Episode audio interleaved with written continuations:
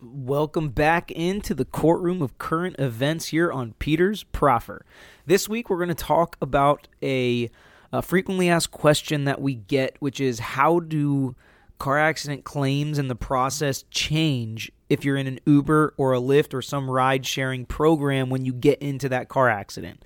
Because it's out of your control. But you know what's different, what's the same. We're going to dig into that today. If you ever have a question you want us to answer, or you ever have a topic you want us to hit on, feel free to hit us up on social media at Tragos Law everywhere: Instagram, Facebook, Twitter. Um, if you want to send me an email, Peter Tragos at GreekLaw.com.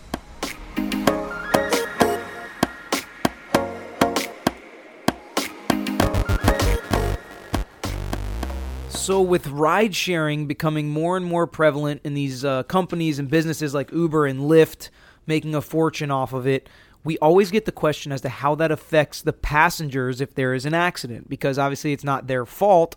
Um, it's either the Uber driver's fault or somebody else's fault that hits an Uber driver, and how that changes kind of the process. So we're going to go through that today and explain, you know, what's the same as any old car accident and what's different. So to start out, let's just talk about what doesn't change in an accident involving, you know, Uber or Lyft or some ride sharing company.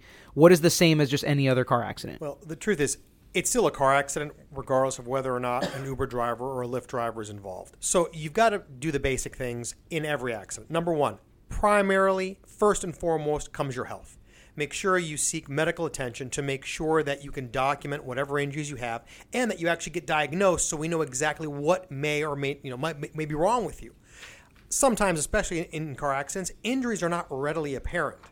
Number two, you need to seek treatment within 14 days if you have uh, the anticipation that you're going to want personal injury protection benefits, which is Florida no fault, to attach. You still have to do that. Yeah, that doesn't change just because you're in an Uber and a Lyft. Um, you also want to take pictures of the damage if you can, if you're physically able to. You want to get witness statements if you can. You want to talk to the law enforcement officer that shows up to do the investigation. You want to get the exchange of information get everybody's information that was around and in the area, both drivers, um, witnesses, everything. So that's that's the same as any accident. Is you know you want to treat for your injuries first, and you want to make sure you can prove your facts second. But there's a lot that's different in an Uber accident. So let's talk about first off what is what what are some of the things that are different if you're a passenger in an Uber and you get in an accident? Well, an Uber driver at that point is going to be considered a common carrier. So there's a lot of things that are going to be different. First of all, the Uber driver's normal car insurance probably will not apply. Well, let's start by let's say that the Uber driver is at fault. We'll give two different scenarios because that, that may change whether or not the Uber driver of the car you're in is at fault for the accident. So let's start and say if the Uber driver is at fault, then what do you do differently in this car accident claim? All right, if your Uber driver or your Lyft driver is at fault, you're not going to be able to go against their normal car insurance because – the vast majority of car insurance have an exclusion for what's called livery vehicles. And what that means is when you're using your car in a commercial purpose, your per, your personal car in commercial purpose, uh, that personal car insurance is not going to cover you. So, I'll tell you, James River is a big insurance company that covers Uber. Lyft has you know their own uh, you know carrier, and those are insurance policies that are offered by the uh, the car carrier. So you're going to have to notify that carrier that there's been an accident. So a lot of uninsured drivers drive around in Florida. If you're in an Uber or a Lyft, it's almost guaranteed that you're going to have some kind of coverage through those companies. Even though these drivers are technically independent contractors, they do have this insurance that covers them as part of their business. Correct. Uh, actually, Uber requires them to have this coverage through the company. Exactly. So, okay, so let's say if the other driver's at fault, how does that change the way you handle a normal car accident case, which just for everybody's edification is usually, you know, you sue the at fault driver. So if the other person is at fault, let's say they do have insurance, and then we can give the scenario if they don't have any insurance. Let's presume they have insurance. You're going to have to make a claim against, well, first of all, personal injury protection. You're going to have to make a PIP claim, probably going to be your own insurance first. If the if you don't have insurance, then if you don't have insurance, then you can Uber try to get it through Uber, right? Is going to be paying that initial ten thousand dollars or whatever the state man, uh, minimum is at this particular time. The if the other driver, meaning not the Uber driver, is at fault, you're then going to have to make a claim with their carrier first.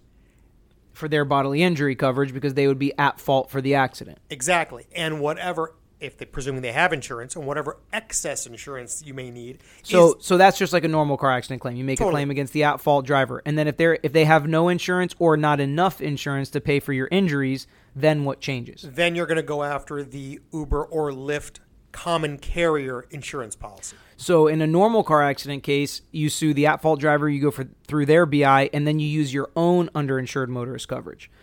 I know a lot of people that use Uber that do have cars and car insurance, and then I know some that don't. They don't have a license, they don't have cars, they don't have car insurance, they just use Uber um, or Lyft to get around. So if you don't have your own insurance, then you have that coverage through Uber or through Lyft for their uninsured or uninsured motorist coverage. And even if you do, you can start with theirs before you get to yours. And they're pretty big policies. I think they're, you know, million dollar policies on these Uber and Lyft cars. Yeah, you're right. Uh, I believe James River require actually Uber requires James River to provide a million dollars in coverage that covers not only anybody that is injured inside their vehicle, meaning a passenger, also covers if the Uber driver hits someone or is at fault for an accident.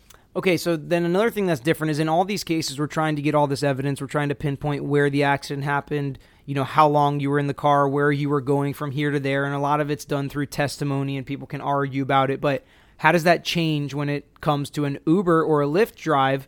How can you get evidence differently and more concrete evidence? You know, rideshare is cool uh, for from plaintiff's lawyer's perspective, actually from all lawyers' perspective, because the one thing that is guaranteed is that if you're a Lyft or an Uber and you're on duty, you're going to have your app on. It's going to show when you picked up passenger, where you dropped off passenger, the route you were taking. All that is going to be memorialized in their computer system. I mean, everything down to how long you were sitting in one spot is on the app. So if you do get in an accident, they can show, you know, they stopped at that spot for 17 minutes or however long it was, and you can put data into that, into your app that says, you know, I got into an accident or whatever. And even to take it a step further with uh, apps like Waze, I think is going to start to be used a lot in car accident litigation because it says, you know, a vehicle's on the road to the right, or there's a cop here, or there's a speed trap here, or there was an accident, so now there's traffic. I think all of that data is going to be used more and more in car accident cases, and Uber and Lyft already does track a lot of that data that can be used sh- to show exactly where and when an accident occurred and who was in the car. If you're doing one of those Uber pools and there was, you know, three different people in the car going to the same spot, they can show all of that information as who might be possible witnesses, co-plaintiffs, you know, whatever. That's all going to be in the app and accessible as evidence in your case, which is different than if you're just driving you know if you're just driving your phone's not you know necessarily unless you have an app for it tracking everywhere you're going at every second of every day Yeah, and the other thing is going to be obviously the Uber drivers are going to have their app running if they're working, so there's no way they're going to be able to dispute coverage for you. exactly um, okay and then you know one of the last things is so uber's an independent or all these uber drivers are independent contractors. That's you know still going through the courts and being litigated as to whether they can you know be considered employees for a bunch of different reasons.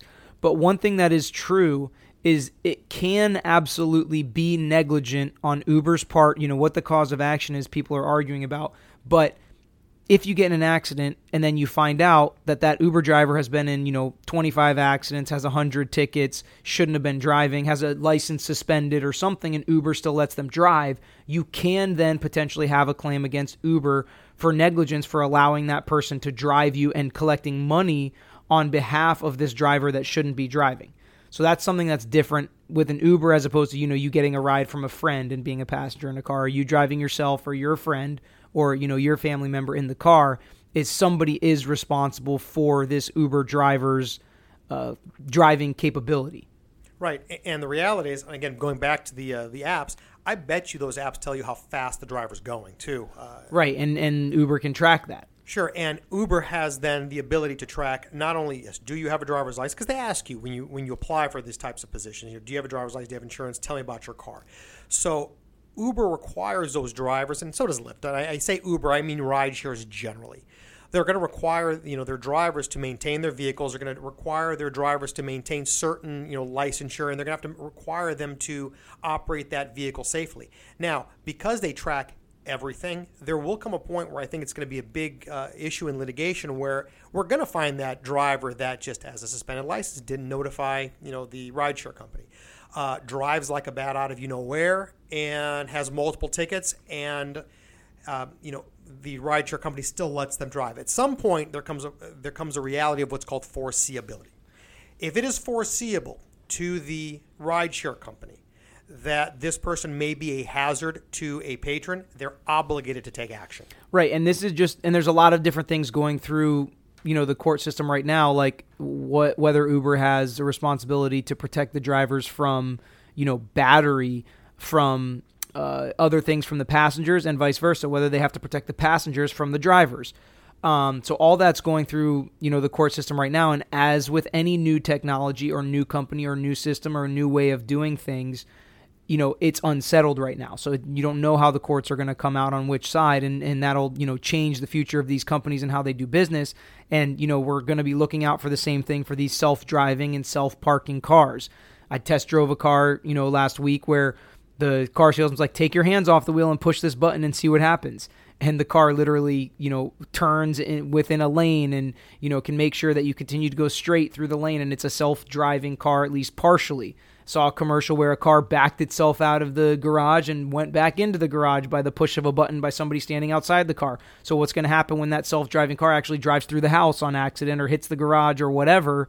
You know, that type of stuff, any type of new technology or things we haven't dealt with before in the law that's not already written in the statutes or in the laws, like ride sharing and like these Uber drivers where they're not employees but independent contractors, that type of stuff has to go through the court system, has to go through legislation, rules and laws have to be changed before it's all going to be settled. So right now, we know a lot of the differences that come with Uber and Lyft, but there are some that just are still unsettled. So when people ask, sometimes we don't know the answer because it'll depend on how the courts decide, and there could be splits in the court systems, and then you know depending on jurisdictions on whether you do it you know in Clearwater or Tampa or Miami, you could come out with a different answer. And don't forget, law follows facts. It's, it's always behind technology, Sure. always. So uh, you know these things are developing, and until you know a case actually gets to court and gets a verdict, and that verdict gets appealed, and there is some sort of guidance for the rest of us, it's just really going to be up in the air. But as always, we appreciate the question, and if you guys have any questions, feel free to reach out to us on social media or send us an email. Uh, we'll be back with you next time.